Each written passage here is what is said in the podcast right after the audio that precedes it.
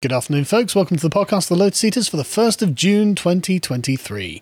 I'm joined by Peter Boghossian, former Portland University professor of Portland philosophy. State. Portland State University professor uh, of philosophy and uh, online commentator and well respected thinker. Oh, thank you. Appreciate that. It's a pleasure to be here.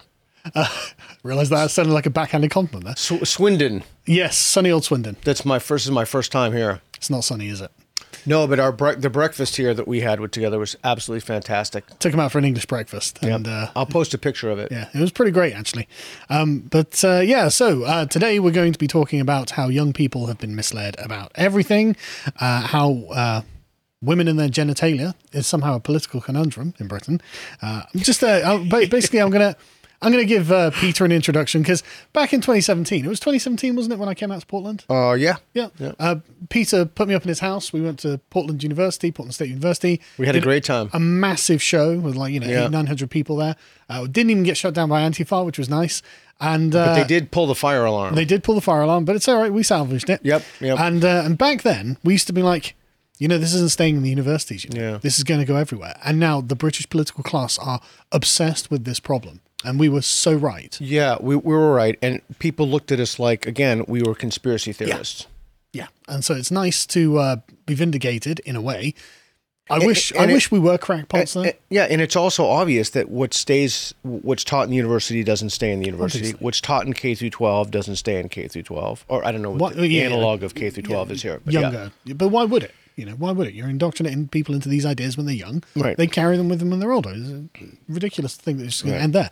But uh, and the final thing is how uh, DEI training is actually being canned uh, around uh, America, which is a, a good start. Uh, so uh, anyway, before we begin though, um, we are actually looking for uh, artists uh, who can who who would be interested in creating uh, merch for us uh, that we can purchase from you, merch designs that we can purchase. So uh, if you think that you fit the bill, uh, do email submissions at lotuseaters.com and uh, we'll we'll talk. You know, we'd love to hear from you. Anyway, let's begin. Uh, young people have been misled about uh, generally everything, and I think this is because of a progressive education system that can't bear to tell the truth about almost anything. And this this begins in the earliest years of their lives, and it goes through the entire gamut of what people know. I mean, what a man or a woman is. You know, the the dynamics between men and women as they become teenagers. Uh, what is expected of them by society at, at large. The very nature of gender roles. The very nature of the country itself. What their futures might well look like. The kind of jobs they should be going for. Yeah, let's. I, I want to. I want to unpack something you said because I think it's incredibly important. Sure. A progressive education system, whether or not you think that's a good thing or a bad thing, it's still an ideology, Yes. right? So it's no longer about, as the psychologist Jonathan Haidt says, it's no longer about truth, helping people find truth. It's about pushing and forwarding an, a very specific ideology. Yes, I mean the, the way I, the way I look at it is kind of like the difference between science and alchemy, right? Science isn't here to set a value and tell you you have to arrive at a destination. Uh, theoretically, science is to say, well, let's let's uh, take the value system we have and examine the world and see what facts we can discover. Alchemy is a specific process to create Right. something at the end of it, and that's the difference. A progressive education is trying to create a certain kind of world. And in the scientific worldview, propositions are rev- revisible, at least Absolutely. in principle. Like y- y- you'll change your mind based upon the evidence. With any ideology, by definition, that's not the case. Hmm. And one of the things we see now is these institutions are becoming ideology mills, where the goal is not to help people find truth, but to replicate the moral orthodoxy, to replicate whatever the dominant ideology is. And now it's critical social justice or Yes. wokeism or Wesley Yang calls it the successor ideology. Maajid Nawaz uh, calls it regressive leftism. Whatever you want to call it, it's the same suite of propositions. Broadly, we can just use the term as a placeholder called woke. Yeah. And it, and it's totally fair to call it that. And everyone recognizes it when they say it because they've all got the same, like you say, suite of propositions, the same issues that they go along. But I think that the the thing that most concerns me is essentially when you start drilling down to all of this, what it comes to is the desire for revolution in the people who are indoctrinating the students. That's the problem. Like, and jo- Jordan Peterson called this years ago, but it was really difficult for people to really understand what he means. But I think actually now we're starting to get real, good, solid evidence, the actual numbers of how the conditions for revolution are actually fermenting Mm. in the minds of the young people who won't even understand why a revolution would be a bad thing. That's why they need to defund the police because the police are the individuals, the group that stands in between what they consider to be the, the capitalist machine. Yeah. And if you take away the police, then you can have whole scale destruction of uh, larger institutions, banking, small the status quo can be Right. overthrown. The police are the enforcers of the status quo, theoretically. Um, but yeah, you know, you're absolutely right. Um, but before we go on, though, if you want to support us, go to lotuseaters.com. Of course, we're mon- uh, demonetized on YouTube, so thanks, YouTube, uh, for being uh, evil truth tellers. Uh, go and support us and go and check out this Victorian Manners and Etiquette series that Josh is doing because he, he stumbled on a book of Victorian manners and etiquette. So he read it, did some studying, applied his psychological know-how to it, and it's a it's not just what they did, it's why they did it, and it's absolutely fascinating. I'm not going to spoil it. Go and check it out. It's a really great series. Anyway, so I found this poll, and this really resonated with me because it's basically a poll of how Americans see their own history, and man, it's not good news, actually. You know, we laugh, but it's really not good news. Uh, and as you can see from this particular one, right? So prior to the arrival of European settlers, Native Americans and indigenous tribes lived in peace and harmony. And who agrees with that? Well, on a political level, the very liberal people, 71% agree with that, right? The generally liberal, 57. On average, the moderate, 59.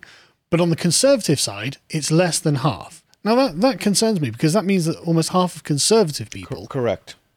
think, well, the Native Americans are just giving each other daisies and holding they've, hands. They've imbibed in the ideology because they themselves have gone to the same institutions. Exactly. It's proliferating through the culture. Right. So these people should be a strong bulwark against this kind of nonsense, right? They should be like, no, we, we've got the, the conservatives could be criticized, but I think maybe should be credited with having a more cynical view of human nature, right? As in, man is this is the more Hobbesian view. Man is actually kind of if he's not raised well, he's a bad man, and he turns out to be a rough man. And so there's no reason to think that any other human being anywhere else in the world would not be the same way. Uh, however, the very liberal perspective, of course, takes the Rousseauian perspective, which is man is flawless and faultless Yes. in the state of And- nature. And, and if you can change the institutions, then you can somehow change the outcome. yes. So I think it's really worth lingering on one thing here. Sure. How did this madness come to be? Well, let's that's the question. let's talk about it very quickly. And if I go on too long, let me. It's fine. Let me know. So, in the United States and the Anglosphere in general, teaching has become predicated upon, as crazy as this sounds, a single book, Paulo Freire's Pedagogy of the Mm-hmm. I Oppressed. have read this. Yes, I have also read this. And James Lindsay, uh, New Discourses, does some great stuff on that. But the shift is from, as we spoke about hmm. before, the telos or the end of the institution being truth to alleviating oppression. Yes. Once you start talking about the goal being alleviating oppression, your North Star of truth is not hmm. gone. So you'll forward any narratives that talk about that. Now, this is an example of a disparity. So let's hmm. take an example of some of those propositions that we talked about. Any disparity in outcome must be due to systems. That would be one. So, um, um, African American test scores on SATs, for example, that has to be that's Ibram X. Kendi's Yep. uh, position. So this is forwarding a very specific narrative of uh, indigenous people living in harmony with the land. Now, if you had a truth-seeking institution, then what you would do is you would say, okay, here is a view found, and you would put forth the, for the best proponent of. I don't know. It, this is such a deranged I don't- I don't and utterly false notion. I don't know who it would be, um, but but Because I, I tell you, we'll, we'll, we'll go through some of the facts of uh, the pre-colonial Americas uh, at the end of this segment, and you'll see what's really interesting is where those facts come from. Right. right, because it's not like you know right wing, you know evil right wingers who are like, no, here are the real. No, no, no, no. This is totally mainstream. This is a, just a massively false narrative. so if it were true, so so that's the the that's Can you go back to the previous one? Sorry, John. that's the problem with losing truth as the north star when you lose truth as the north star you lose a compass you lose Yeah. a kind of integrity and so madness like this gets forward forwarded because it's fashionable Yes. And the, the, the problem as well is that this kind of madness is a delegitimizing factor to the United States as a Yes. country. And that's 100%. really the, the, the thing that, and that But why would you do that? Like the only reason you would do that is if you were looking for revolution, because this can only breed revolution. Right, because you believe that the systems are inherently racist, patriarchal, Evil. misogynist, and evil, That's and you have to overthrow them. And among the ways that you, right, Exactly. You can't just expect people to live in what they perceive to be an unjust world, even if they can't actually see or identify any injustices around them. Cor- correct. And and uh, the litmus test for that is how many unarmed black men were killed by police in insert the year. Yeah, I mean, uh, the what was the uh, New York Times' one from like uh, 2019 or 2016? It was where it was it It's was under twenty. It's between. Yeah, yeah, it's literally but, double but, but even some of those are like, uh, you know. I, I just wrote the afterward to Matt Thornton's The Gift of Violence. He talks about this. Some of those are like man attacks Yeah. a police officer with a toaster, but they don't consider it a, toaster. So that goes into this, to the unarmed. Uh, try, trying to take the police officer's weapon. Well, you are unarmed. you yes, correct. That- so those But there's a justified reason to do that. Right. So, so those things. So one of the things. So I asked my neighbor that. Oh, actually, you said at my house. The woman. Yeah, well, I yeah, yeah. won't say which side. I asked my neighbor that, and uh, she said, I said, how many unarmed black men were killed by the police in whatever you know, 2019? She said twenty two thousand five hundred. Yeah. There was. I, actually don't have it for this one, but in previous podcasts we've covered it, where literally the, the very liberal people will think over ten thousand, Right. and it's like, wow. Okay. So you can kind of understand if you think that there's a massacre of black people by police. Like you can kind of be like, oh my god, like holy moly, we have to do something about Sure. this. But that's because those beliefs themselves aren't tethered to reality because there's been no like this. th- th- There's been nothing on the other side. Yeah. Like the Martin Lewis's 1999, The Green Delusion. There's nothing showing Yeah. what And thi- this this comes down to Frederick Hayek's. Uh, again, I keep bringing up, but it's the most salient observation about propaganda and totalitarianism, and it's literally he's like, look, we we in a in a democratic society. 'cause I mean, you know, he's living in England at the time. He's like, look, there's propaganda everywhere, but it's pulling in all different directions. You know, you get to hear opposite views, and so you get to weigh up the information they're giving you, and you realize that there's probably truth in both positions.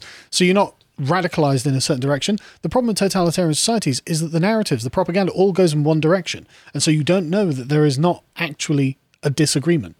Yeah, and, the, that's what we're seeing the, here. the consequence of not of, of a lack diversity, diversity, diversity. Hmm. The consequence of a lack of intellectual diversity is that people become more confident that the beliefs they have are true because they're never introduced to other beliefs. Absolutely. So I've probably asked. I go around the world and I speak to people. When I speak to colleges, I always ask how many gender studies people here. Yeah. And I invariably get people who raise their hand. How many people have read Martha Nussbaum's critique of Judith, Judith Butler? Not a single person. So, in, in other words, M- Martha Nussbaum is a famous philosopher. Judith Butler is a famous gender theorist, and so you can't say, "Oh, well, she's not a min- you know, she, this is a man," or you can't. No, it's two women having a discussion about feminism. So I think it- this is such an alien notion, but it's so important for everybody listening to understand this. The point is to replicate the ideology, Hmm. and to in order to replicate the ideology, you can't have any other anything that contradicts that that comes in. And and the, the the trick they use isn't to lie either. Uh, they'll they'll they'll say things that are true, but what they'll do is omit things that Right. are also true. Right. That show that it's not a black and white issue. It's actually much more nuanced and much more complicated. And this is deliberately done. It's a filtering mechanism. It's literally just filtering out things until you get the very narrow but very strong beam of ideology Correct. that is uh, put into people's minds. Right. And so yeah, th- this is th- and this is why, like, literally, just Americans are just totally ill-informed about the very state, the very the very foundational nature of their own country. Like, if we go to the next one, right? This is this is uh, based on race, right? So forty-five percent of white people agree that they lived in peace and harmony. Okay, fine. You know, half of those are going to be liberals. Fair enough. You know, and we know a lot of conservatives do, but that's better. But seventy-five percent of black people in America are convinced that the Native Americans just sat around, love, you know, hugging each other, you know, kissing each other on the cheek. It's just n- mental. It's absolutely mental, right? We go to education level. Now, this I found interesting, right? If you go to the next one, high school or equivalent, 66% thought that. Some college or associate's degree, 68% thought that. But bachelor's and graduate professional degree, only 50%. So those people who are actually very well educated hmm. are like, well, no, the history doesn't show that. Those people who are educated but not overly educated have been given half of the information that they need.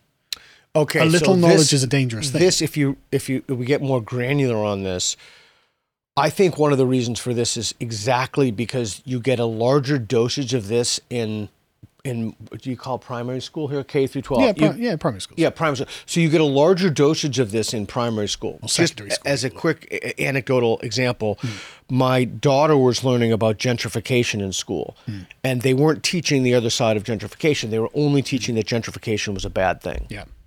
And so this this as you can see like it's not it's it's people who are not um at the very upper echelons of the educational system.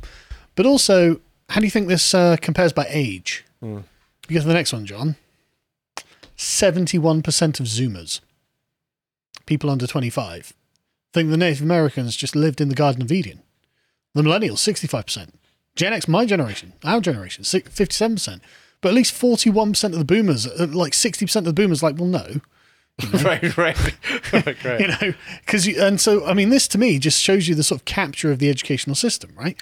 Yeah, and so you know the other thing that's really heartbreaking about this is you're you're credentialing pre- people, you give them the imprimatur of some kind of legitimacy, and their degrees just don't mean what they think that they mean. No. And you're doing people a disservice. The, the degree becomes like a signifier of ideological conformity. Right. It's like a, it's like an ID card for the so party, good. right? That's so good, Like yeah. it's you know, like in the Soviet Union, it doesn't become a measure of expertise. And like they, they, in, during Brexit, right, there was a, an interview with a chap called Michael Gove, who's a conservative politician, quote unquote, uh, and he was on this uh, like an interview show, and. Uh, the, the the person who's obviously very pro Remain Mm. was like, well, all of the experts say, and Michael Gove was like, well, I think people have had enough of experts, and everyone was like, oh, you can't say that, and the, everyone laughed at him, and it's like, no, no, no, we are, we have had enough of experts, because like you say, your expertise is not the expertise you think it is. Right. There are things outside of your expertise that you've not deliberately omitted, but you're blind to. So, so here's the problem. So we don't trust, at least in the United States, we don't trust our institutions. No. we don't trust we the don't media. anyway. They have lied to us about we, Yeah, yeah, yeah. the Same- Hunter same Biden problem, laptop. We don't we don't trust our academies. But the fact of the matter is, we we need some. There is something legitimate called expertise, but we don't trust that the people who are credentialed have that expertise. A lot of the time they don't. So We, then uh, we're, in some kind of a soup or an epistemic chowder where we don't know what to pick out. We don't know Yeah. how to. And, and, and the consequence in aggregate of that is nobody trusts our institution. There's a legitimacy crisis. And but also, any of the people in this institution, you can't be sure that they weren't in some way a beneficiary of an affirmative action program. That's the you can't be sure that. I mean, there, there have been since the days of Thomas Sowell, but as we were talking about in the in the in the cafe earlier, we know that there are people who rig the results based on race. We know that this happens, and so no one's that that undermines literally everyone's Right. qualifications. And and the, so that's an equity based solution. Yes. So an equity based solution is trying to fix things on the back end, as opposed to what I'm for, and my guess is what you're for, is an equality based solution, is to give everyone, for example, access to a public education of the first rate. As instead of trying to trying to say, oh well, we need what Heather Mac Donald calls proportional representation from the Manhattan Institute. We need African American, I would say African Americans, blacks are a certain percentage of the population in uh, in the UK. Say I don't know what is it, eight, four. for what for blacks, three percent. I, I have no idea. Three. Okay. 3%. So uh, so that three percent should be proportionally represented across the board. See, I'm I'm actually a bit more um, meritocratic about it, to be honest. Um, I I I'm actually not very bothered about the amount of representation. It, for me, it's the process. Right? No, that's what I'm saying. That's Yeah. so that's that's a non-equity based solution. Yeah. So an equity-based solution is that you would say we need proportional representation, Yeah, yeah. and thus we need to jerry-rig the system Yeah, yeah, to absolutely. achieve that. They need to literally just be picked, Correct. uh, chosen rather than E- even earned. if they're not qualified. Yeah, exactly. And then the consequence of that in aggregate is then we have what Habermas calls a legitimation crisis. So we just have a crisis of legitimacy because we don't know if the people flying the planes are operating on us or what have you. that's, where it goes, isn't it? Because okay, it begins in a crisis of legitimacy, but the system can probably endure, you know, a certain percentage of illegitimacy. But then you start getting just failing services. Things hmm. just stop working hmm. because the people who man them actually are not qualified to do what they're supposed to Correct. do. And when that starts getting to say airplanes or trains or whatever and things start coming off the rails falling out of the sky Right. that's when we're really going to learn the hard lesson of why these standards were important And frankly, I don't even know if we'll learn because the Well, the, yeah. the, the consequence Well, yeah. of this should not. If you point this out, the consequence should not be you're a bigot. the consequence of this. and that's the be- smallest consequence. It could be you're fired, you're ostracized from society. right, You know. But anyway, sorry. Well, no, I mean, ju- just if, if, if like an equity based solution, I think this is so important is, for, for example, if women have been underrepresented on boards, you say, okay, so women have been underrepresented on boards, so now we're going to have proportional representation of 50%. Well, then you won't trust that the women who are on the boards, so you won't trust the institution. But moreover, you won't trust the men either, right? Because Explain why. because if you think uh, think like Wolf of Wall Street stuff, right? The the the the steely-eyed Machiavellian who gets to the sort of top of a corporate boardroom, right? Those sort of people are probably going to be selected against. Mm. It's going to be compliant, oh, see. ideological, soft. The, the the men who otherwise would have lost in a ruthless dog eat dog world mm. are like, no, no, I agree with feminism. I agree. Yeah, but you're also not very competent, which is why you're not the ruthless capitalist Yeah, yeah. who's out competing. So the, even the even the men who are there are obviously weak and compliant Yeah. with this system, which is why they comply with it, which is why they ended up being the other fifty percent. Can I swear on your show? No. Oh, okay. Well, there's a there's something called the sneaky F. Yes, Gad Saad's. Uh, that yeah no Famous it, formulation. It, it, it, yeah he might have popularized it, but it preceded him. But the the idea is that in in among primates. There, it's hard to say this without, but I get- I- okay, I- but I so think I'm- everyone knows where okay, you're going So with it as we're well. gonna okay, that's it. Uh, but but that but that's the point, isn't it? So it doesn't just delegitimize the people who are being selected for; it also delegitimizes those people who have been selected Yeah. against. Yeah, yeah, yeah. And so it's the whole system, like you say, the crisis of legitimacy, and also the people at the top are just not going to be competent. Yeah. You know, you're not going to have the steely-eyed realist who's like, no, we just have to make cuts here, here, and here. You're going to get the weak. Like you know, no backbone, fawning simp who's going to be like, well, I don't know. Let's just hope something. You know, th- no, you need to make a hard decision now, and you don't have the balls to do it Mm. yeah, you know yeah. so the the whole thing the whole thing is terrible right um and just uh so let's let's just quickly tell you what the truth of this is let's go to uh noted radical racist blog uh, scientific american who said quote uh contra leftist anthropologists who celebrate the noble savage uh Quantitative body counts, such as the proportion of prehistoric skeletons with axe marks and embedded arrowheads, or the proportion of men in a contemporary foraging tribe who die at the hands of other men, suggest that pre state societies were far more violent than our own. How could Scientific American print this? Go to note. the date. Yes. Yeah. The date. Yes. No, in 2010, when the telos the telos of Scientific American was truth rather than progress. Right. Uh, if we go to the next one, a noted far right blog Wikipedia can tell us all about the Incan Empire, how they conquered all of their neighbors through savage warfare. Uh, we can also go to the Aztecs again, noted far right blog, uh, Wikipedia. I haven't got this one on there, but the uh, the Aztec flower wars were literally ritual wars they fought every year to capture people to sacrifice to make sure that the sun would rise the next day. That's literally what they did. But you might be like, yeah, but that's just South America for some reason. They're different. What about those in North America? Sorry, these are the flower wars, as you can see. Again, just far right blog.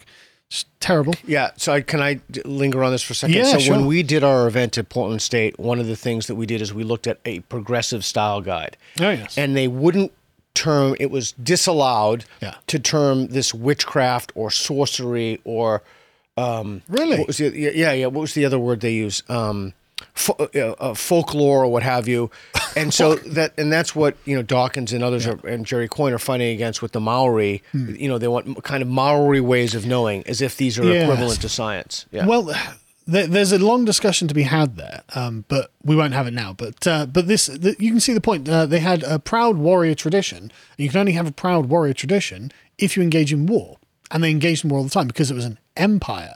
Empires are conquered. They aren't just given. Anyway, let's. You might be like, okay, but that's the, the Central Americans. They are for some reason uniquely barbarous. The North Americans aren't like that, are they? Uh, no, they are actually. I mean, this comes from uh, Canada.ca. Oh, the Canadian government. This is their little uh, website talking about the history of military affairs in North America, and uh, these people used to just wage war all the time. Yeah. War played a multifaceted role and was waged for many different reasons. Some conflicts were waged for economic and political goals, such as gaining access to resource or territory, exacting tribute from another nation, or controlling trade routes. Wow, it's really because that's that's weird because that's like every other place on Earth.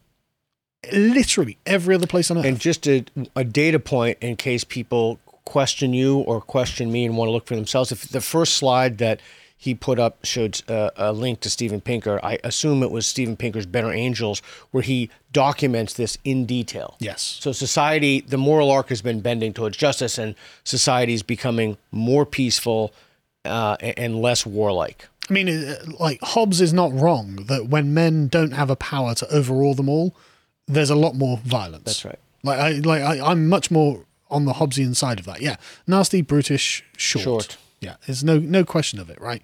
And the Native Americans actually show this, and like uh, like uh, the Scientific American article pointed out, we have the numbers actually, and that's the point. That's why we institute governments among men to maintain the peace. that's and, why we do li- it. Lying, in, in spite of what the postmodernists would say, lying about something doesn't change it. No, no, And uh, there's Orwell again. He who controls the present controls the past. Yeah, it's all true. right. It's all absolutely true. Uh, the, the final thing, it's just the thing that I wanted to tack on at the end of this, not sp- strictly uh, related, but if you can click on it. this is a, a poll in the UK. It's not just America where people are totally out of touch. You can just bring this up, right? This is the, uh, and we've done these for before for America, because I mean, Americans believe that like 30% of the country is transgender and stuff like this. And it's just like, okay, that's wild. Uh, we've got the same problem in Britain because, of course, the media is constantly misrepresenting reality, right?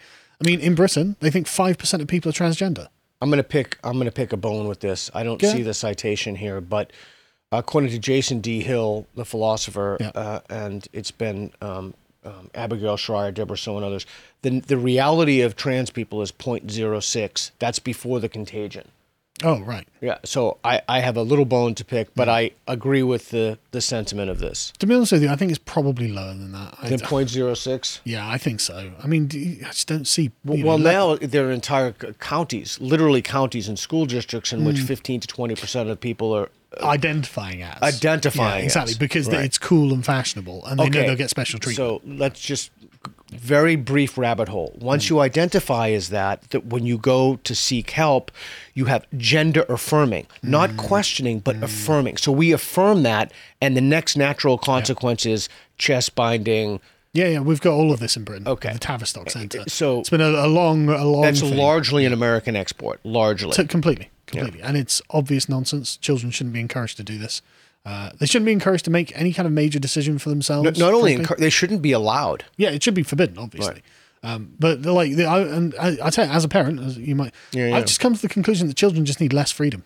Yeah. Honestly, they don't need freedom. They need proper structure and order and rules they'll understand. Predictability is what children need. They need to know that tomorrow the sun's going to rise, the rules will be as they are, and they have got a space to move within between certain boundaries, and that's what makes them secure and happy. and they need the tools to to live better lives. Yep. And they need to be told that because without going down the trans rabbit hole too much, that uh, most of these kids are gay. Most of these kids are autistic. Sure. You know, I have Yeah, two two, yeah. ga- two gay kids myself. Yep. Uh, th- two two of two. um, and so you're fine just the way you are. You don't need to undergo a surgical procedure. You're if you if you're uh, if you're a young man, if your kid likes other young men, or likes to play with dolls or wear dresses, he's fine. You can love him just the way he is. That does not in any way uh, mean that that there should be uh, some kind of what Abigail Shrier calls irreversible damage. And what, what's important as well is that a lot of people change, right? There, there, there, are, there are, you know, as many ex-gays as there are gays. Yeah, over right? ninety percent of, of, of kids grow out of this after puberty. Exactly. So, and they, or if not, they don't want surgery, but they autogynephilic. Exactly. Yeah. So it like th- this is not like a oh you at seventeen you thought you were gay right you're gay forever and you can't change no people change all the time and you know it'd be better for them to go on their own journey. This is the one of the largest scandals that we face right now. I tell you this is going to age like uh, trepanation and lobotomies. Right. Right. This is going to be uh, in a hundred years something Like I can't believe they used to chop off people. Yeah, I can't believe they drilled skull, skull Exactly. holes in people's skulls. Yeah, it, yeah. it- it- it's going to be like this was wild, and it, yep, yep, it absolutely is. Uh, moving on, though, let's go on to the next thing to talk about today. The most important Ah. topic in Britain: women and their genitals. Peter, I have a question for you. This is going to be a more fun segment. How, what, what, what percentage of women would you estimate have a penis? God, it's a good thing this is not a trick question. Uh, zero. Right. Well, most of our political class disagrees with you. Yeah. right? And uh, we'll get into exactly why. I mean, you know exactly why, which is why you're on the show.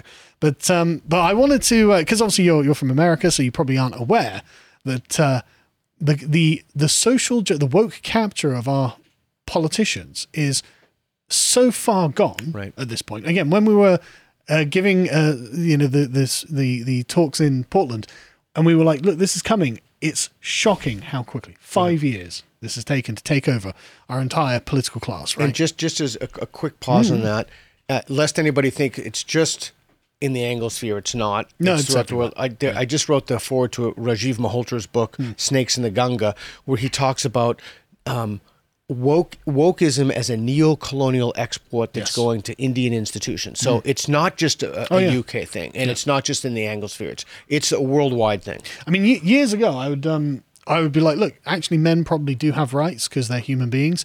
Uh, so I was right. approaching, you know, from the liberal perspective, actually, men deserve a bit of consideration. And there are a lot of Indians who are like, we are getting th- hammered over here. I, I so I just want to say something that's really important. Wokeism can work in any language, Mm-hmm. but English is the language of wokeism. And so, real quick, because this is Sure, so ahead. so important. All right, we got plenty of time. So the way that wokeism works, there's only one way it works.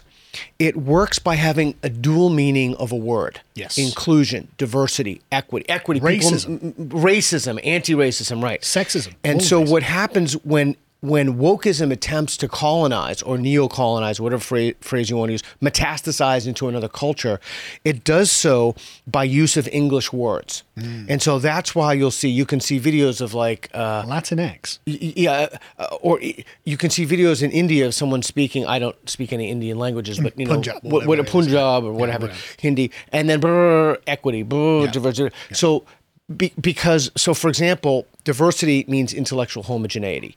Inclusion means creating a space where people feel welcome.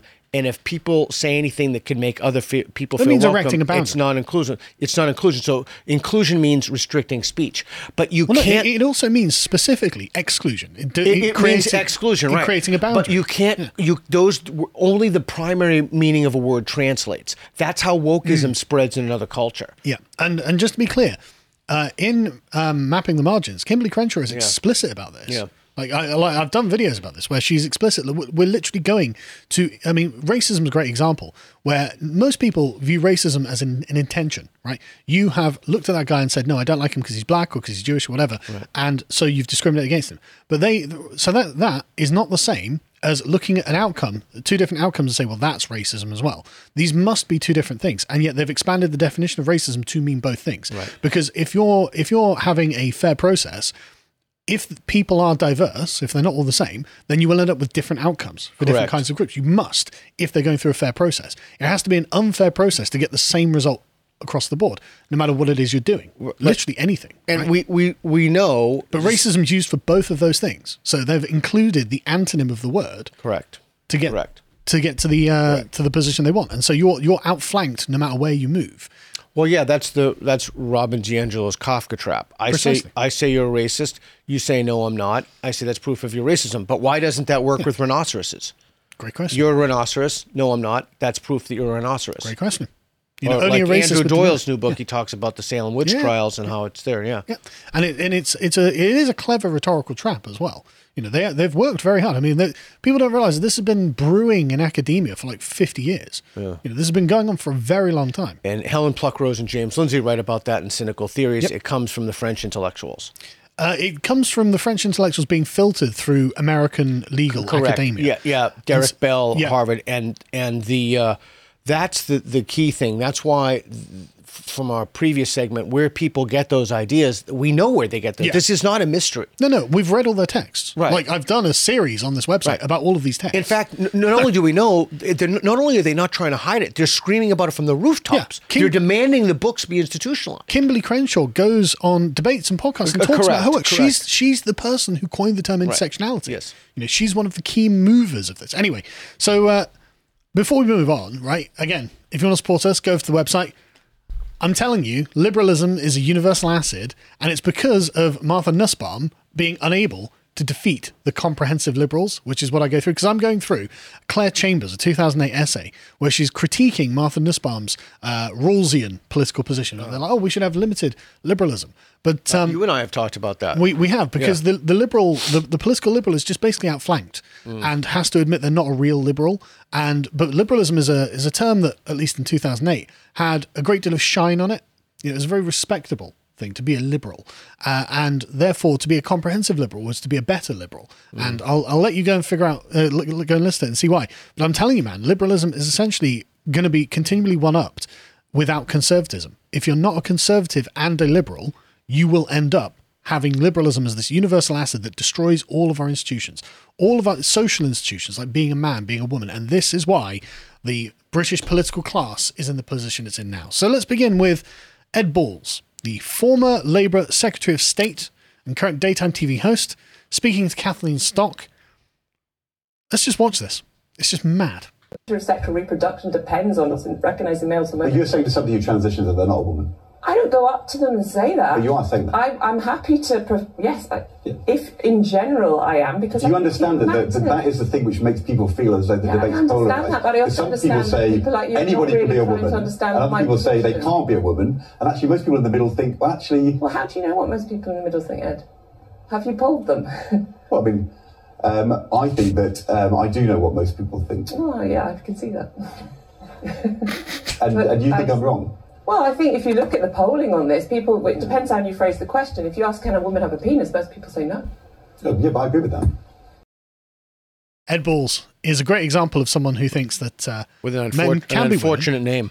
Yeah, men can be women. Uh, again, he was a former Secretary of State, currently daytime TV host on the most popular morning show in Britain, and he's there going, "Yeah, well, I mean, anyone could become a woman." No, I wonder if he'd sleep with someone who claims they're a woman. Well, I'm sure he said, "Well, I'm married. You know, uh. I, I, can't." Uh, but uh, but you can see he's not really thought his position through. And what I love is that people on Twitter started noticing. Just look how scared he looks. We can go to the next one, John. Uh, you see that like the there's a kind of sweaty fear about mm. him. Like, he's like, hang on a second. Yeah, you know, my my uh, supposition is that's what happens when people know they're not being honest. I think it's also when they know that they're actually in the crosshairs of a sniper, which is the Twitter mob that will get you cancelled if you do not toe the party line. Yeah. Right. I think he knows he doesn't. He, he knows he doesn't know the subject.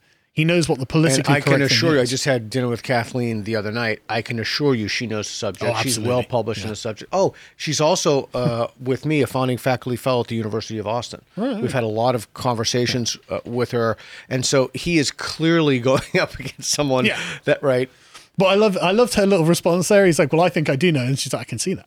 Right. and right. those are very very funny. Right. Um, but uh, but you can see just how nervous he is. And so sometimes you just get Labour MPs, and the Labour of the left wing party in this, or one of the left wing parties, and you just get literally statements like this: elected politician. J.K. Rowling's wrong. A woman can have a penis because J.K. Rowling had said women can't have penises. It's, it's, I'm telling you, it's it's it's both a mass delusion and a cultural derangement. It's. I mean, you've seen. Uh, have you seen? Um, what was that uh, Chernobyl series? Did you watch that? No. Right. There's a series called Chernobyl, and on Netflix, and it's really really good because it's a, a, sort of four part docudrama about the Chernobyl explosion, right? And at one part, uh, they send people up onto the roof to see what's happened after the explosion, and there's graphene or whatever it is all over the place, right? And obviously, this is like the core in the you know in the reactor. It can never be outside the reactor. And so he goes down and goes, "There's, there's graphite on the on the roof," and there's like, "No, there's not." It's like, "No, no, there is." It's like, "No, there's not." Go check again. You're wrong. You know, because ideologically, the Soviet apparatus wouldn't accept this. You know, so, and, they, and they do a good job of explaining the socialist mindset. You know, no, we define reality. Right. You have to figure out how to match that. That's where this is. You know, a woman can have a penis. Okay, Stella, noted genius. Uh, so, what percentage of women have penises? That's the question. God, you say you zero. Know, this is just that's one controversial you know, position. I, I said this is so stupid. Like, I, I, I, mean, it really is just so stupid. Yet it's dominate. Like, it dominates the discussion in America. The Supreme Court justice, she doesn't know what a woman is. Nobody knows. Yeah. I'm not a oh, biologist. Was, no one knows. I mean, this is so idiotic. That's yeah. why I think this is inherently unsustainable. Because I think people know they're lying. True, but like communist China has been going for, you know, 70 years, 80 mm. years now.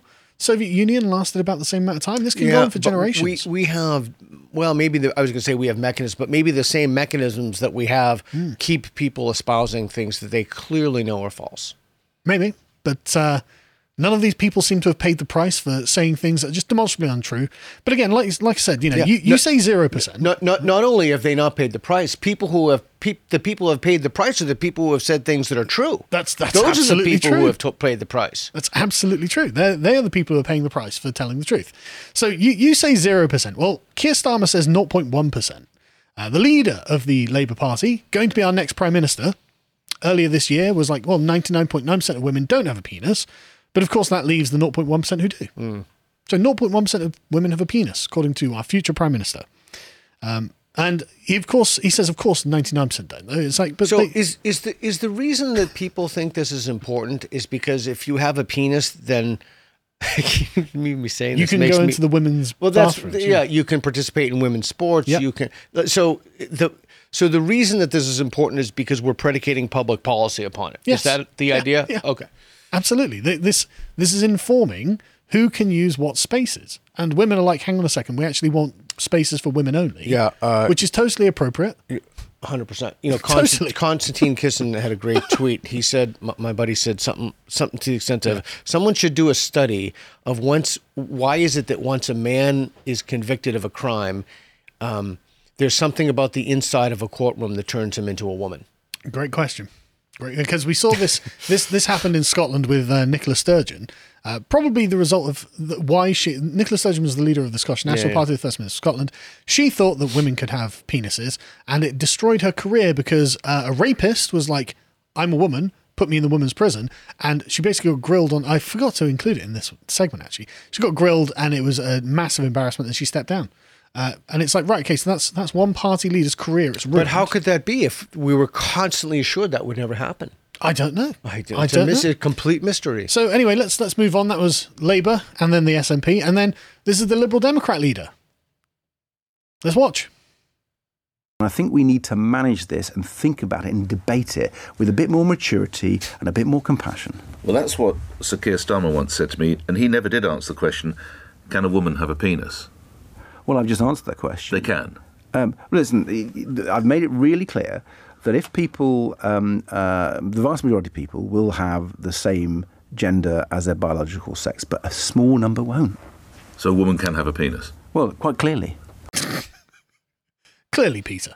Clearly, a woman can Well, have a I, penis. I will say when when we see things like this, when someone doesn't obfuscate, we should thank them for being honest. Absolutely. But uh, what you can love, what what I love about this is that he's clearly using a set of rational precepts, right? Right, And right. so he, what he's saying when he says clearly, he's not saying I have met a woman with a penis. He's saying I can logically deduce from the premises that we're using that given if what I've said is true, we, you know, literally through the syllogism of it, hmm. we have to arrive at the fact that a woman can have a penis. Right. Which everyone is like, obviously that's nonsense, mate Right. obviously everyone knows that's nonsense from personal experience but because he's using a form of logic that is total nonsense he has a lit- i mean literally imagine him saying clearly clearly they can have a penis. Mad. Anyway don't ask them what a woman is though. The previous leader of the liberal democrats in 2019 was asked about this. And this uh, is a quick clip. Look at the fear on her face there right? Because a caller just phoned in and was like could you define woman for me? And uh, it went as well as you might expect. Let's watch. Uh, so please, can you tell me what a woman is? Um, well, She's I, baffled. I know I'm a woman, and uh, uh, and I think we we do we we know uh, what what we are, and I think all women are um, important, and their rights need to be protected. So how, how can you tell what a woman is? Well, I, I mean, I, I'm I'm so- just sort of trying to understand, you know, what you're getting at. I think She's I think we know Totally. um, when Totally. we engage with each other. When you know, we know if we are a woman, right? And I, you know, I can Yeah. tell you that I am, right? So, um, uh, and and you know, we're not going to, you know, start a scenario where we go and you know perform inspections on people, are we? okay, so I just want to comment. So I can tell you, I, what did she say? I can assure you I am. Yeah, how? So she, yeah. So how? And what if someone else says she, she isn't? But I disagree. I don't think she's a woman. I neither do I. Neither do I. I just don't believe her.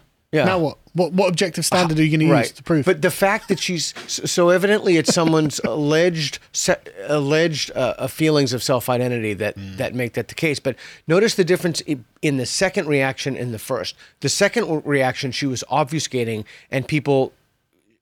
It is completely justified to go after that. But in the first one, and I'm not talking about the, the the arguments necessarily, but there will be some people who will obfuscate, and there are some people who shouldn't, and we should always hold the people, Yeah. hold everybody's argument to, to to account, obviously, but we should hold the individuals who obfuscate like her to task. Yeah, and, and and like you said, we should be very thankful to the uh, chair of the Liberal, Dem- uh, the leader of the Liberal Democrats. It's just like, well, clearly they can. Well, yeah, Right. just say it. Just say it. You know, I, I we feel, know you think I, it. I feel the same way about jihadis who want to kill Yeah. uh, uh, apostates or, or blasphemers. Yeah. Yeah. Do you want to kill a, a woman who's committed adultery? I do. Okay. There's a man you can have a conversation with. Exactly. I'm not having a conversation with those people. And, Right. But the things for for Jo Swinson there, I actually feel kind of bad for her because I think she genuinely didn't have an answer.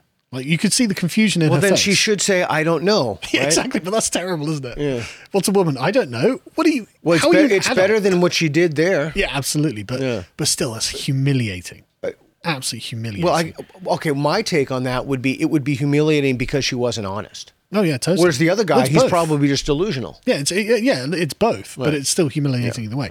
But I mean, there are there are some people who disagree in the left at this point, and they call them turfs, uh, such as the chair of the Labour Party here, uh, Anneliese Dodds, and uh, this is her opinion. Uh, let me ask you about Ed Davey before you go. Do you agree with him that um, he says that quite clearly women can have a penis? Well, I'm a woman, and you know it's rather early in the morning to be talking about penises, frankly, Kay. But you know, I, I do not have one, uh, and ultimately, when we look at sex and biology, which is, I think, how most people would look at these issues, you know, of course, women do not have a penis. You know, there are people who've gone through gender reassignment. Uh, so there's trans women; they've changed their gender. But sex is not the same as gender, and I think it's important that we keep the two separate. Right. So you can Wow, see there's an honest. Okay, so I just want to say this is really important. She's on the left, right? she is on the left. Okay, go back if you mind. Okay, so one of the reasons that this is important is I personally do not view this as a right left issue. No, it's an honesty issue. That's an honesty issue. And I don't know if you've seen, they're pretty ghastly. And so I haven't tweeted them out or promoted them, but I don't know if you've seen the surgeries of people. Oh yes. Yeah. Uh, for any, for anyone wondering, I'm actually I've, I'm preparing a premium podcast about this because I don't dare put it out Right. outside of the paywall. Right. Because it it's horrific. Yeah, it is It's- ghastly. It's, just And and still, those humps of non working flesh are not penises. no, and the inverted penis is not a vagina. Right. Um, I hate to tell you, you know. Um, but the but the point. and and and and, and, and and I would still add, in fact, I would especially add that people who want to live that way should be in. T- if you if if you If want to live that way, if you're above 18, Yep. 18 or older, and those we can qu- quibble about what age. yeah, I'd say like mid twenties or something, but it's fine. Okay, if but you're, we can. if you're an that's adult, fine. That's you know, if you're an adult, that's fine. Legally we'll go. adult, we'll, you know. we'll go with that. You should be entitled to not be harassed. You should be Yeah, entitled yeah. to live your life a- any way you want. But that's not what we're talking about here. And I do not think that this is a right-left issue. You cannot change your chromosomes. I think that this is just an issue of being honest and being sincere.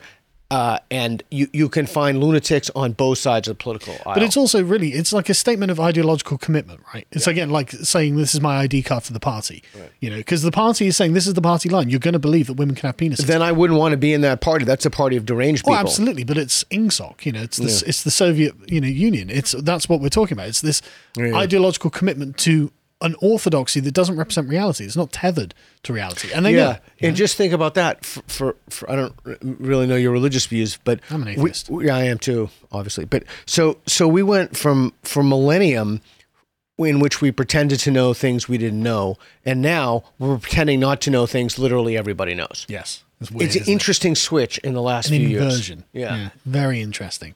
Um, and I thought we'd just end this segment with uh, asking the activists how do they how do they feel about it? Can women have penises? Let's watch. We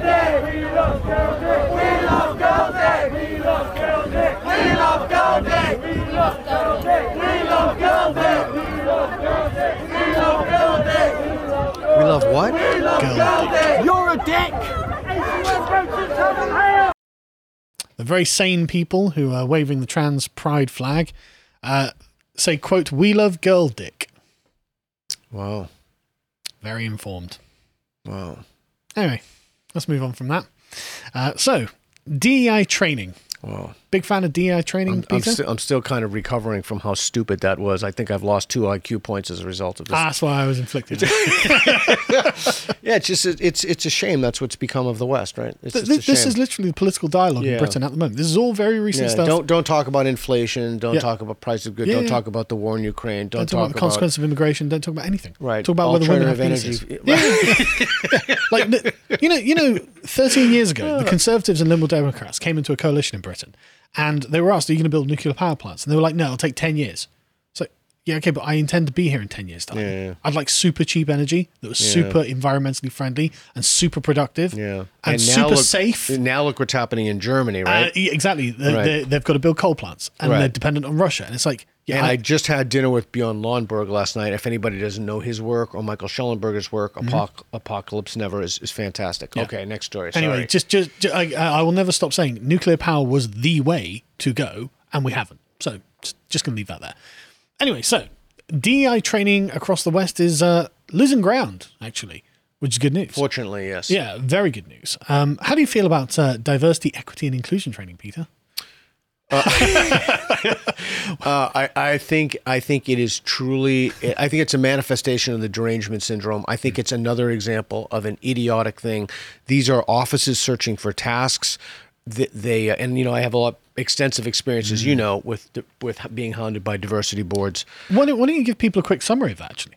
Because people might not know. So I fought the orthodoxy at my institution, Portland State University, and I was brought up on charges, investigation after investigation. I was accused of all manner of things, and they don't have. Do you have the expression due process here? Yeah, of course. Yeah. It comes from here.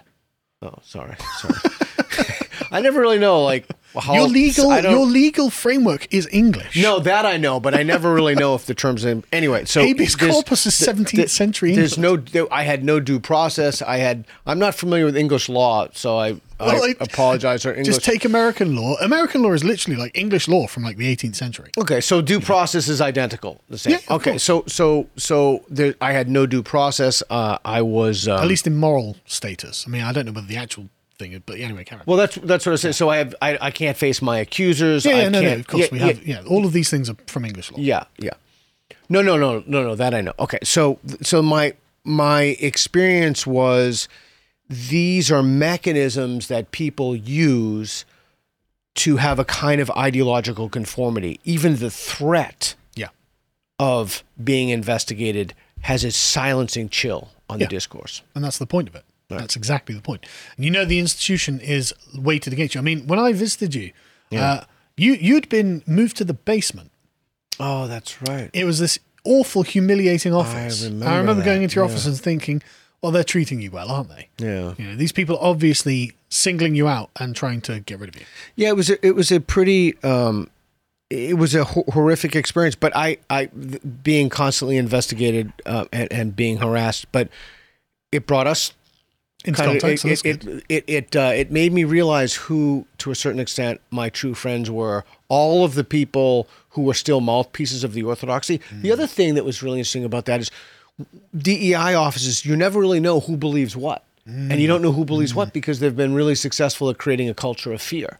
So, so if someone will come to you and whisper to you, but people will just be silent and nod because they don't want the machine to come for them next. And also, any, if if they were to be spotted like whispering to you, then they would be informed upon, Right. and they would fall under very, suspicion. very Stalinist. Uh, totally, it's completely Stalinist.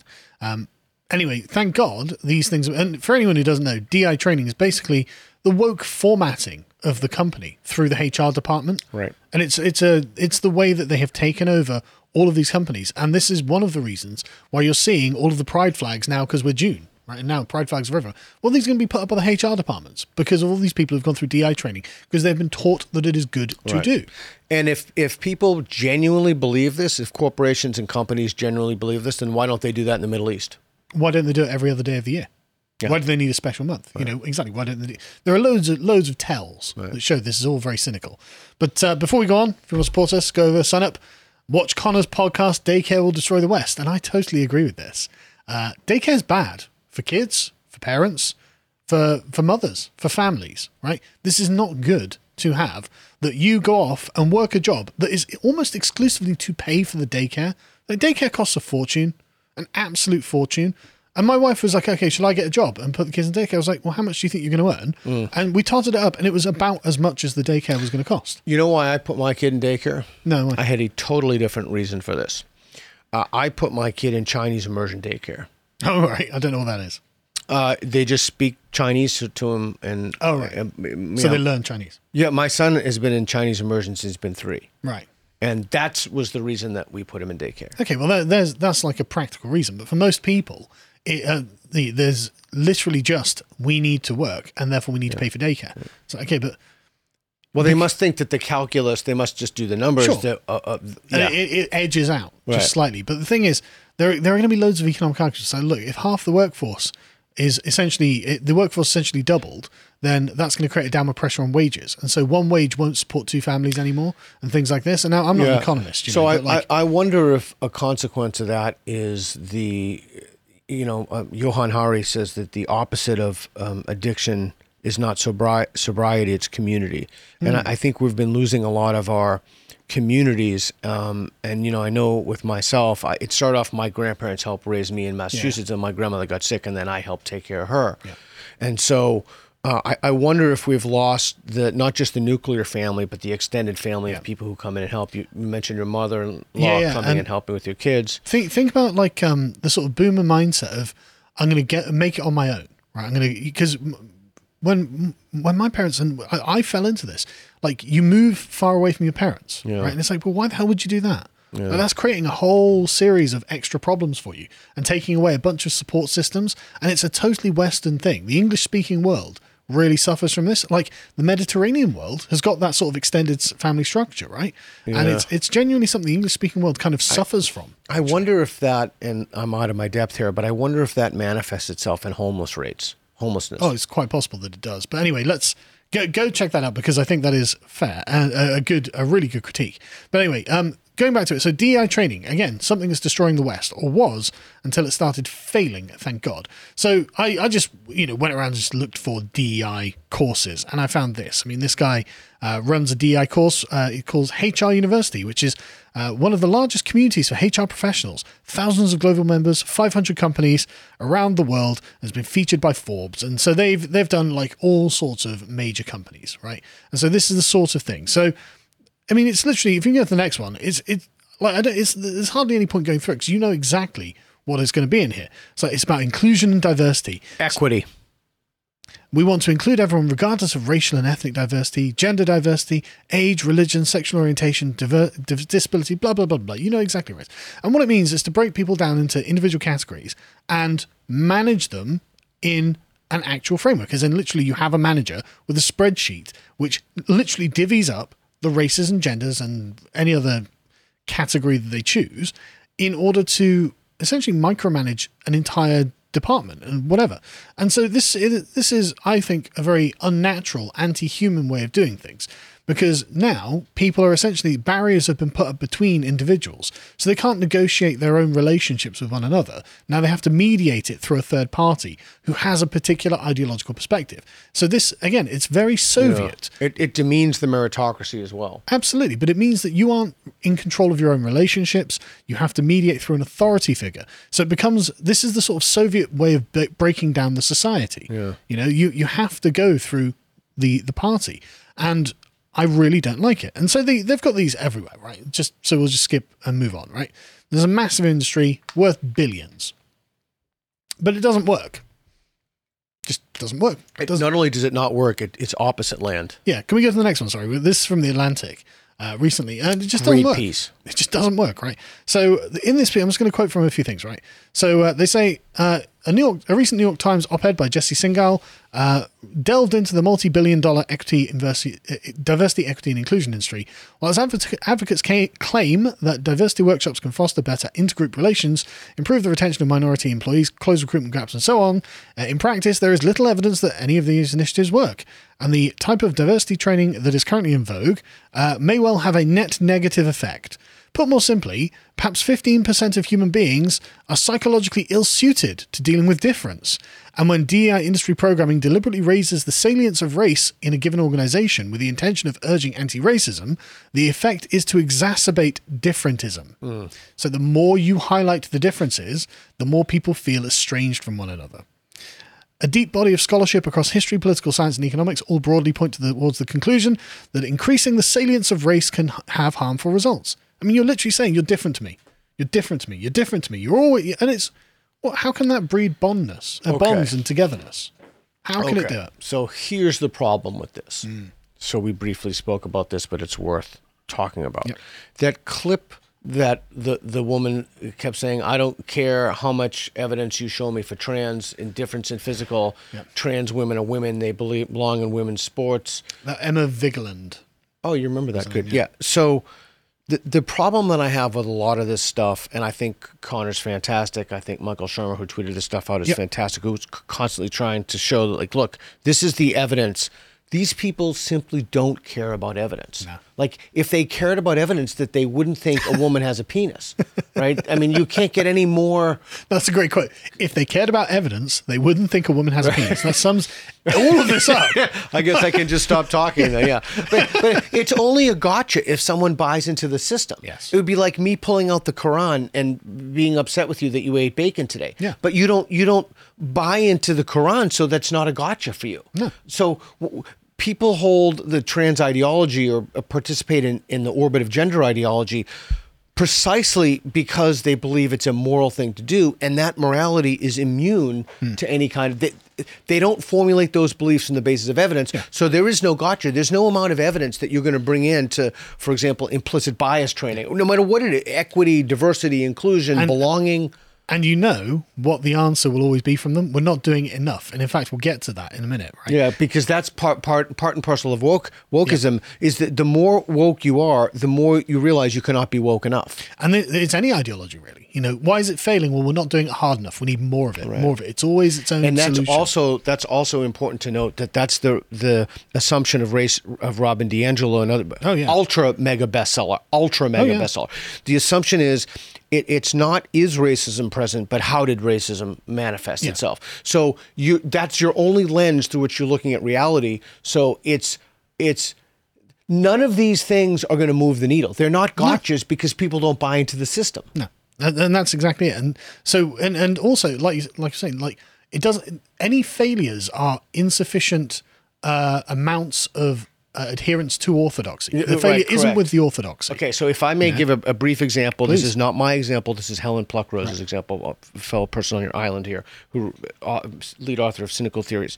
So there's a shopkeeper. Yeah. And at the sa- at the exact same time, through this, a single door, a, a, a white person comes into the shop and a black person comes into the shop.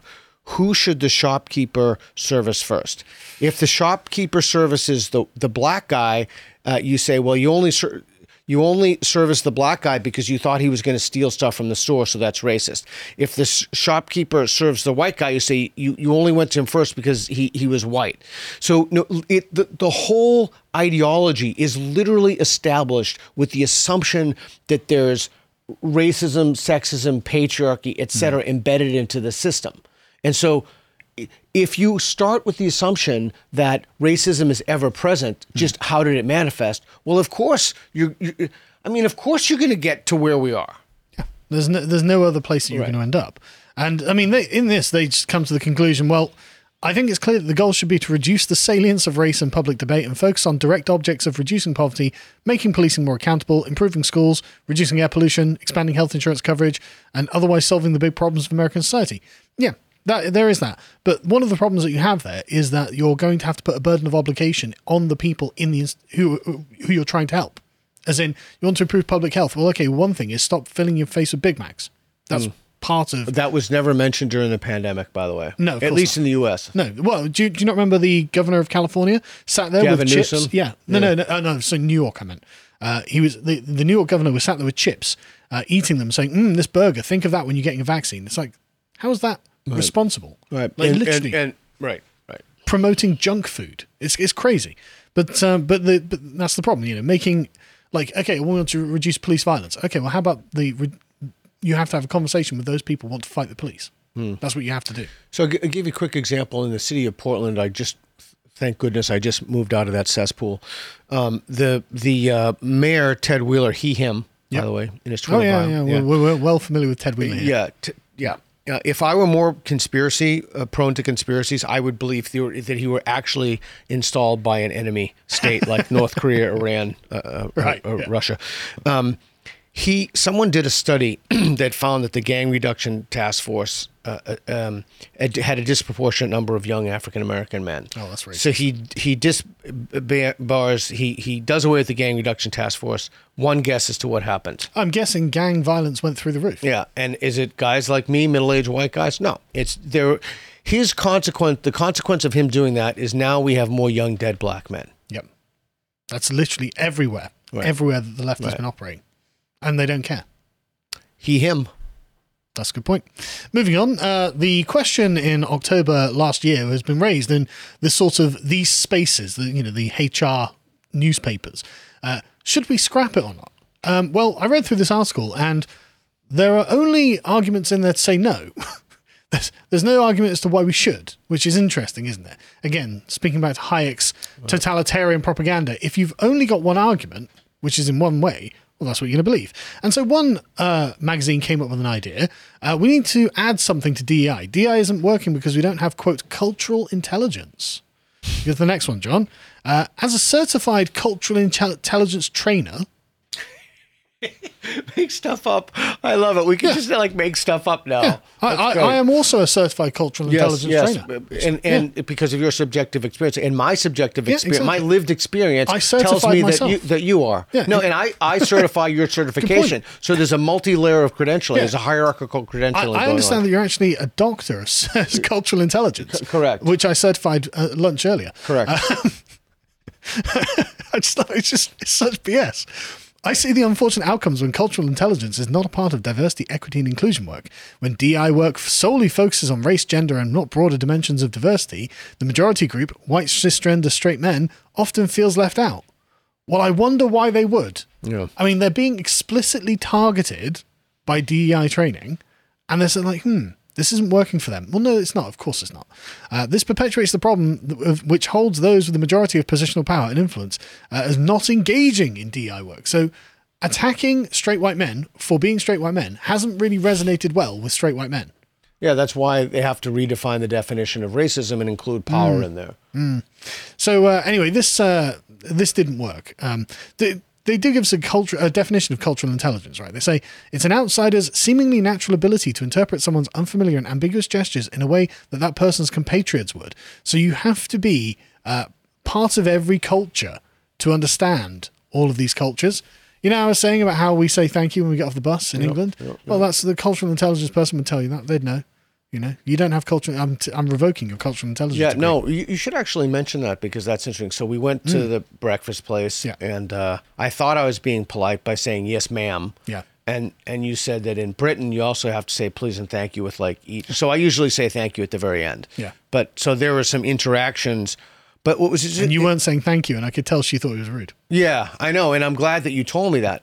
But I, I would add that the that the correct response is, "Geez, I didn't know that. Thanks for telling me." Yeah, and now is, I know, and so when I do it in the future, then I can do that. Like you also said to me that I didn't know. So when I get on the bus, I do public transport everywhere. Mhm. I'm going to say this, and I'm probably going to get 800 uh, hate emails. But the public transportation in this country is freaking awesome. It's not. No, I know. It's just the public transportation in America. Yeah, okay. It's Oh, diabolical. Okay. okay, I'll give it to you. I'll, gi- I'll give it to you. Um, but so you said to me, you said to me that when you get off the train, you should say thank you. Oh, not on the train because there's Uh, no, no, the train, on the bus, on the yeah, bus. Yeah, I you walk take the bus conductor, everywhere. It's polite to say thank you. Yeah, yeah. So I didn't know that. It's just polite to do. Yeah, well, But now that I know, I'm gonna do that. Yeah, yeah, it- Yeah. yeah, it's, you know, and, and it- it's not like you're gonna, you know, get evil stares if you don't. It's just it's the right thing to do, right? But uh, anyway, so DI training is failing, so they're going to try and save it. Uh, this is from February 2023. Of course, you can see Forbes. Look, we need to improve this. Look, we can see that we're getting tanked here. This is not going our way. People actually hate this. It turns out that it doesn't work. People hate being told that they're evil because of their race or Mm. gender or sex. People also don't like being patronized because of their race, gender, and sex. Uh, what can we do to improve them? Um, yeah. Notice how class isn't in this at all. Just things with identity level salience, Yeah. right? Yeah, very, very, very interesting. Um, but they, they, they don't really have any good answers in this. But they do note that literally, you know, most workers uh, don't really approve of all of this and would like something else, if not, you know, if just nothing, frankly. Um, so we'll move on from that just because we're running out of time a bit. Uh, because in uh, mid February, uh, it turns out that loads of places were just uh, abandoning it. Just nah. But they weren't abandoning it for moral reasons. Um, it's because there's an economic downturn. And it turns out that diversity, equity, and inclusion is a luxury belief. And if you're coming into hard times, the first Yeah. thing that gets cut are the luxuries. Yeah, that's Rob Hen- Henderson's idea. It's a very, very, very Yep. cool idea. He's associated with the University of Austin too. It's totally true, though. it is. It's, a luxury belief. Um, But what about all those? What about all of us who started talking about this and lost friends, and everyone freaked out that we're on the wrong side of history, and now it's happening? Yep. I can't believe the workshops on microaggressions being cut. Oh my Amazon. goodness, what's going to happen? Tens of thousands of workers got laid off, which meant most of the DI teams. I mean, one of my favorite things was when Elon Musk took over Twitter. Oh God! And he just fired them all. It was heaven. Yeah, I know. I mean, it truly was heaven. I, I, I remember going to sleep with a very big smile on my face that evening. Just just beautiful. Just beautiful. Uh, anyway, yeah, so uh, lots of people got uh, laid off. DailyMail.com spoke with one of the uh, laid off DI workers, a Californian woman whose views on social issues had made her outspoken in meetings. Uh, and they were targeted. Get rid of the annoying, whiny feminists now. Love it. Uh, anyway, uh, moving on to May 2023, which is really why this caught my attention. Uh, Texas and other places in America are moving to simply ban it because it's racist and sexist and all of these other ists that are things that are undesirable in institutions and public life. Um, legislators in both chambers in Texas has approved the uh, Senate Bill 17, which is going to be si- uh, signed by Governor Greg Abbott, which will dismantle DEI offices, programs, and training in the next six months. The bill also bans institutions from mandating any DEI as a condition of employment or admission to a university and orders all hiring practices to be colorblind and sex neutral. I That's just all we wanted. yeah, I just want to take a step back from this and say when this first started to creep into society, you know, it was like a blitzkrieg without a war, and then the next thing you know, boom. And when you questioned this and you said, "Well, wait a second, this didn't even exist last year. Now it's ubiquitous. It's literally everywhere." yeah. Shouldn't the response to that be to give a reason why, as opposed to attack the person who questions it? Yep. And, and now we're, we're we're seeing that people are realizing that this is a an ill-conceived trend or a fad or what have you. But instead of saying, you know what, we were hoodwinked by this ideology, we made a mistake, mistakes happened. I predict you'll see gaslighting. We never believed it. We Oh, yeah. never wanted to. A- and they've gaslit the whole way. It's not happening. It's not happening. It's a good thing. It's happening. That's You know, the, gender affirming care. That's what they do. Gender affirming exactly. care. They've gaslit us the whole way, and then Right. they'll be like, "We were never in favour of that." Right. You know, like like people now. I was never in favour of lockdowns. I was never in favour favour of mask uh, mandates. Oh, I was Oh, yeah. never in favour of. You're starting to see it now, just a little bit. I don't know if it, it it hit here, but with defunding the police. Yeah, I was never in favour of that. Oh, come on. We've got video. It was Right. literally like five years ago. Right. You know, this in this time period, the videos are all still on Twitter. You Yeah. know, we can find you saying these things, you liars. And, and I think those are the two of the stupidest ideas in my 56 years of life I have ever heard. Not just stupid, but ghastly. Oh, the, Oh, awful. the gender affirming care for minders and the defunding the police are two of the most demonstrably idiotic, false ideas I've ever come across. See, I, I, I don't think that goes hard enough, right? Because idiotic implies mistake. That's wrong. I think it's evil, right? And I, I hate to I hate to agree with the Christians. oh, with the gender affirming care stuff. yeah, Yeah, I, I think there's malintent. Yeah, I'll- it's, give it's, that to it's, you. It's Yeah. genuinely you are malevolent and you're trying to hurt people. Yeah.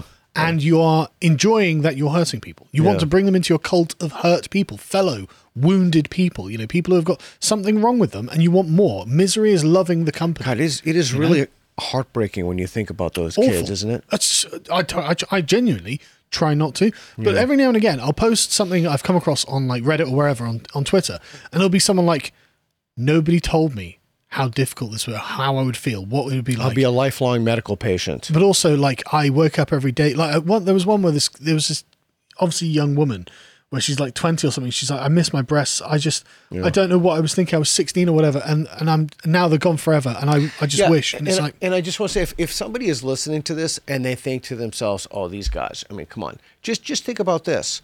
we've got kids, man. We're worried about Yeah, this. yeah. I mean, would you let your kid get a, a tattoo? No. Okay. I wouldn't let them get a bloody tattoo. Right. So if, if 15, if 15, so, so I'd like to see us, and, and that's nothing. Yeah. A tattoo is nothing compared to what we're talking about yeah, here. it's not going to ruin your life unless it's across all over Yeah, your face yeah. or something. But like, yeah, it's not going to ruin your life, and this is genuinely going to just destroy the capacity you have for relationships. It's so bad. It's so bad. Child rearing, your ability to raise children, yeah. your ability to oh, have Oh, a yeah. family. Li- yeah. It's literally sterilization. Like it's like it's insane, Right. insane how bad this is. So any, anyway, uh, one of the Democrat Texas lawmakers, what do you think they had to say? uh, they're against it. Yeah, but why? The exact words. I What are the exact words they use? You probably do know. On the wrong side of history. Exactly. Uh, Ron Reynolds warned his colleagues: "Don't be on the wrong side of the history uh, of history. Don't let Texas be the next state to get a travel advisory." Referring to the NAACP's recent warning against travel to Florida. Yeah. Laughable. Yeah, and the head of the NAACP, by the way, lives in lives in Miami. Oh, really? And, like, think six members are on the border in in uh, in Florida. Incredible. But yeah, he literally said, "Don't be on the wrong side of history." Uh, I mean, like like a parrot, like a literal like robot, like a button that you press. Uh, anyway, and uh, finally for this one, uh, the university is of course not happy. Ron DeSantis had signed similar legislation earlier this month. Yeah, we can talk about this. Is a lot to talk about if you want to go down that rabbit hole. Sure, go on.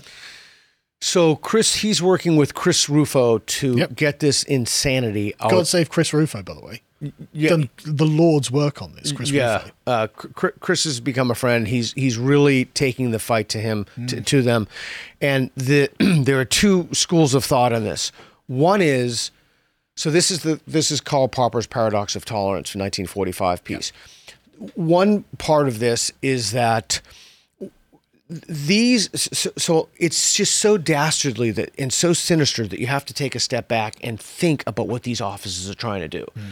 As I've said repeatedly, you cannot have free speech in offices of DEI. You get to choose. You can have one or the other, and you need to be honest about what your choice is for your students and their parents who go there. And and before we go on, just to be clear, I've read Karl Popper's Paradox of Tolerance. He would be on our side because the entire thing is ex- essentially an expressly anti-communist screed. Yeah. saying no, the communists and the Nazis are in are not willing to have a debate within uh, a defined parameter, a de- Yeah, yeah, democratic yeah, yeah, debate, yeah. and so they they have to just be ex you know kept out of this debate. And this is why Karl Popper would be with us on this. That it's always misrepresented that it's oh he would uh, you know he'd oppose the right wing. No, the right wing's very democratic actually. They all want to have a conversation about these things. Uh, in its current manifestation, I agree 100%. So going Well, back sorry, it to could what get different, but at the moment, so, yeah. so going back to what, what Rufo wants to do is he wants to kick the people out of universities who are against intellectual homogeneity and who are they're basically offices of DEI. Yeah. That has been framed as wanting to put in your own ideologues. I don't think that's it could certainly be the case. I don't think that's going to be the case. That's an empirical question, but the fact that these people are overtly and explicitly Hmm. weaponizing offices of diversity, equity, inclusion against anyone who does not toe the line, like Charles Negy at CFI in, in Florida. The fact that they're doing that and wanting to stop that is only a good thing. And it, it, it would be very easy to tell as well. Is there an, a homogenous ideological movement in opposition to intersectionality? And the answer is no.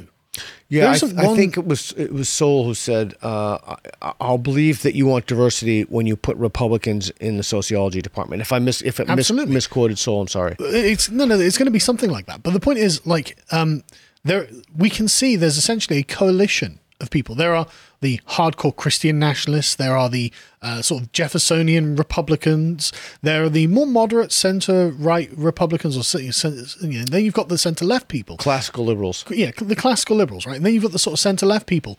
Do you, was it Marianne Williamson who Yeah, on the I'm hot having mic dinner with her Friday. Yeah, was yeah. like the, the Republicans are nice to me. These people are evil to me. It's like yeah, you've got those people who oppose you. Then you have like the turfs who are the radical feminists who believe in like so you, you you don't have intellectual homogeneity in the people who want to get rid of the woke, but you do have intellectual homogeneity in there. Yeah. So you can see they're not true. They're not telling the truth. Yeah, they're not telling the truth. And I think it's really important that if somebody says something that's true and right, you stand by what they say. Regardless of who they are yeah. and what they so if you, know, if someone's exactly. a Democrat or Republican and you're the opposite or a, a Tory or Labor or whatever or, or, or what, ha- now what it doesn't matter what Yeah. and they want to pull plastic out of the ocean and they have a plan to do that and Good that's idea. a great idea. Great idea, yeah. You should say You, you don't have to agree. You don't have to be in complete lockstep with everyone's belief. Yeah. And if you're not willing to cross the aisle on something that's clearly wrong, Yeah. like mutilating the genitals of children, hmm. then the problem is with you. Yes. Then you're the ideologue. And it's awful as well because I mean you're literally going to like I, I don't like making Nazi comparisons, but I bet there are a lot of people in Germany who are like, look, I don't like this persecution of Jews, but you know I'm afraid of opposing this now. You know, and I think that a lot of these people are afraid of opposing all of this. they know. They're, they know. they're also, I would argue that those people are cowards. Well, they are. I mean, that's exactly what they are. They're cowards. Um, but uh, but anyway, right. Just quick thing on this, which I thought was funny, right? So they they are they were very upset by this, right? But uh, one academic said.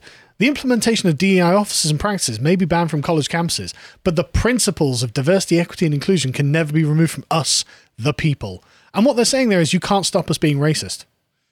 We're going to be racist, even even if you legislate against it. We're going to hate white people. We're going to like condescend to black people, and we're going to do everything we can to screw everything up. Yeah, we're going to do everything we can to institute the, the principles of equity. Yeah. So that means, well, it means trying to readjust shares to, to jerry rig outcomes. Yes, yeah, that's exactly what it is, and they and they literally just say it. So and they may as well be saying, look, I, you know, you might be you might kick me out, but I'm going to be a Nazi the whole time, and I don't care. You know, that's that's what they're saying. So just get rid of them. Like that's literally just let them go. You know, sorry, we we're banning this thing. If you can't accept that, and you're like, no, I stand. Okay, fine, bye. Yeah. It's good. You know, it's good that you go. So I I uh, I'm not a big fan of prognostication. I'm I'm going to make a prediction. Go on. And I hope I'm wrong, but the the the older I get, the more important I I realize it is to become. Don't tell everybody you're smart. Make predictions. I'm going to make a prediction. I think this is going to fail. Oh, really? Go on. I do. Um, I don't think I like Rufo. Yep. I support Rufo's effort. I do not think he will succeed. And even if he does succeed, you're talking about limited schools in one state. And how long for? That's the question. Because in 20 years' time, it could be. Oh, that- 20 years time, there'll be none of this, Matt. We will look back at this and we'll say, oh my God, what were we thinking? Or it this could was be- completely crazy. Or it could be completely worse that they captured the entire Zoomer generation. They grew up not being able to think outside of the. Well, they've already done in. that. Well, exactly, and so it could be that it's just so cemented. We end up literally like the Soviets in Chernobyl, where they're just like, well. I don't know how to process this. Yeah. You know, I can't process the reality not being the same as what I'm being told from the authority. Yeah. And so, you know, you're just wrong. There's no graphite on the roof, right? And so, So, who so? I don't, I don't think that that effort is going to succeed. Uh, I laud people who want to try to fix the K through 12 system or try to fix the university system. If that's what you want to do, if that's really how you want to spend your time, great. That is absolutely unequivocally not what I'm going to do. I'm going to build new things. Good. I mentioned University of Austin twice. I'm not going to wait around and hope, cross my fingers that Chris Rufo Mm. succeeds. I mean, Godspeed to him. You know, I like No, all- I'm all 100%. support, 100%. I mean, But uh, like I, I seriously, agree. You've got to take a, a clear-eyed view on these things. But I'm things, not. I'm not waiting around Yeah. to see if Chris Rufo succeeds. I'm going to do my own thing, and I hope Chris succeeds Mm. for sure. And I like Chris Rufo. Chris Rufo's a good friend of mine, and I hope he succeeds. I don't think he will succeed ultimately because I think that the entrenched. I mean, at the end of the day, we are going to realize that we have made some pretty horrific mistakes in, in Yeah. profound mistakes in our judgment. But while that process is going underway, I'm going to build new things. Good idea. Right, let's get to some comments. So, uh, Based Ape says, Great to see you on the show, Peter. Oh, I was just you. watching you last night. I'm on the train to Scotland right now with terrible Wi Fi, but really looking forward to catching up on this episode later. Keep up doing the Lord's work. Uh, JC says, I've been binge watching Peter's street epistemology over the past few days. Great work. Thank How's you. How's that been going? It's great. I go all around the world and I set up tape on Mm-hmm. sidewalks. Uh, strongly disagree, disagree, slightly disagree, neutral, and then on the other side. And then I ask people questions, uh, put them on the neutral line. Should trans women be allowed in women's sports? They go to a line. I in, question them uh, or interrogate them, depending on who you look at it. I facilitate conversations, and I see if the line they're on is the line they should be on based upon the evidence they have. And astonishing number of times people recalibrate their confidence in their abilities, and you can see it physically. You can see a move. It's pretty cool. Really? And so, Yeah. what, what sort of response do you, do you ever get angry responses? Oh yeah, oh, t- t- infuriated. Yeah, the, the the top two videos on my my channel, if you go to uh, views and then popular, people are just utterly losing their mind at me. But you know, that's almost a uniquely American phenomenon. I don't know. We have it here too. I'm gonna I'm gonna do epistemology here, so I can't tell you yet. But from the places I've been in the world, Australia, Hungary, Romania, all over the United States and other places in the world, from those experiences, I found that Americans on college campuses are looking for a reason to be offended. Oh, I don't doubt. You know, I don't doubt. Um, someone online says, uh, referring to the first segment, uh, another myth that drives me up the wall is they use smallpox as a weapon. It's a great point. Germ theory didn't exist at that time. It was mid 19th century. Yeah. Germ theory. They couldn't have known. Yeah, yeah. They couldn't have known. Um, and so, yeah, that's another great point. You know, just again, more lies, lies upon lies upon lies. And it's it's just genuinely embarrassing, actually.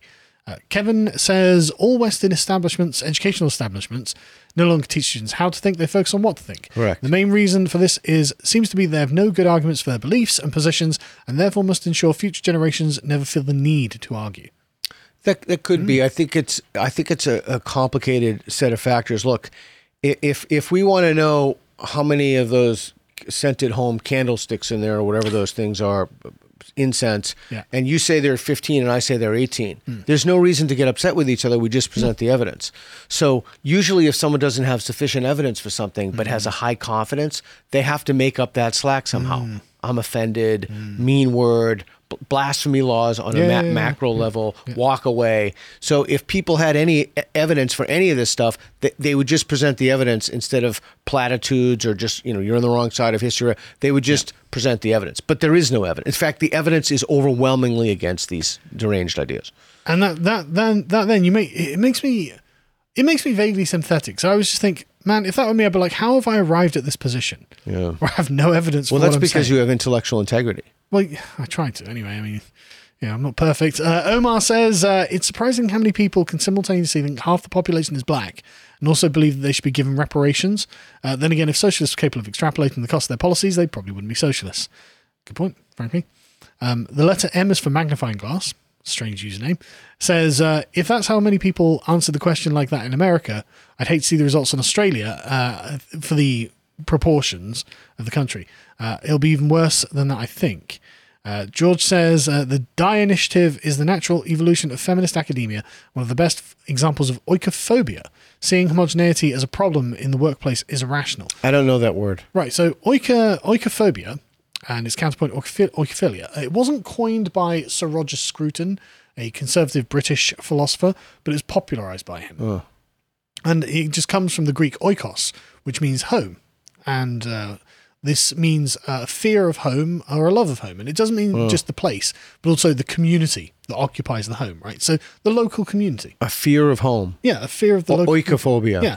And so Funny, I've read Scruton. I don't remember that, but yeah. yeah, well, it's in plenty of his works, and um, it, it's a great way of framing things because that is kind of what it is. Because you see a lot of outgroup preference, especially you know white liberals have Yeah. the only group that have an outgroup preference, Yeah. right? And that they Scruton would call them oikophobes, right? And whereas most people are oikophiles, of course they love that. Of course they oh. love the people oh, like that. Of course they care about. But all of these global, you know, the international globalist types, who are like every other culture is good apart from ours.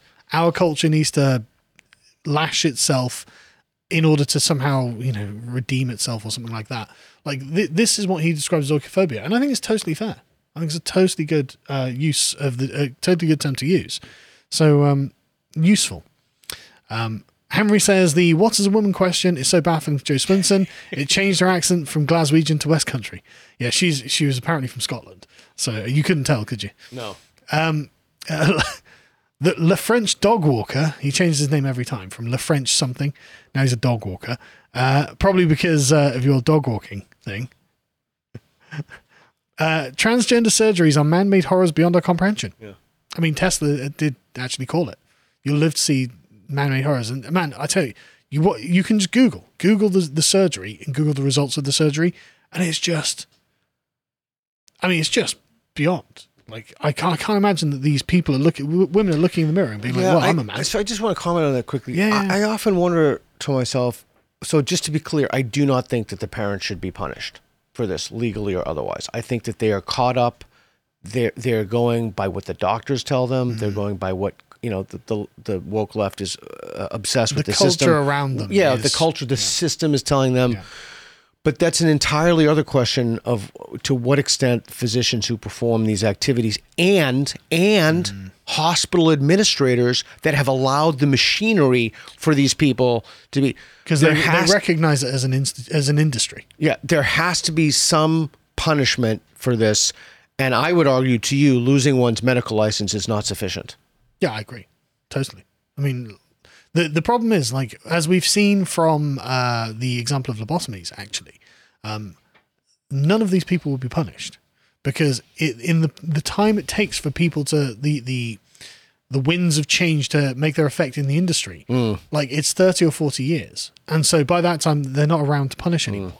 You know, uh, and so it's not going to happen. No one's going to get punished for this. But if, I, I hope you're wrong. I I- I sincerely I'm hope, you're wrong. But it, I'm just looking at previous uh, medical scandals, Mm. and we've had plenty, loads of medical scandals uh, in the 20th and 19th centuries.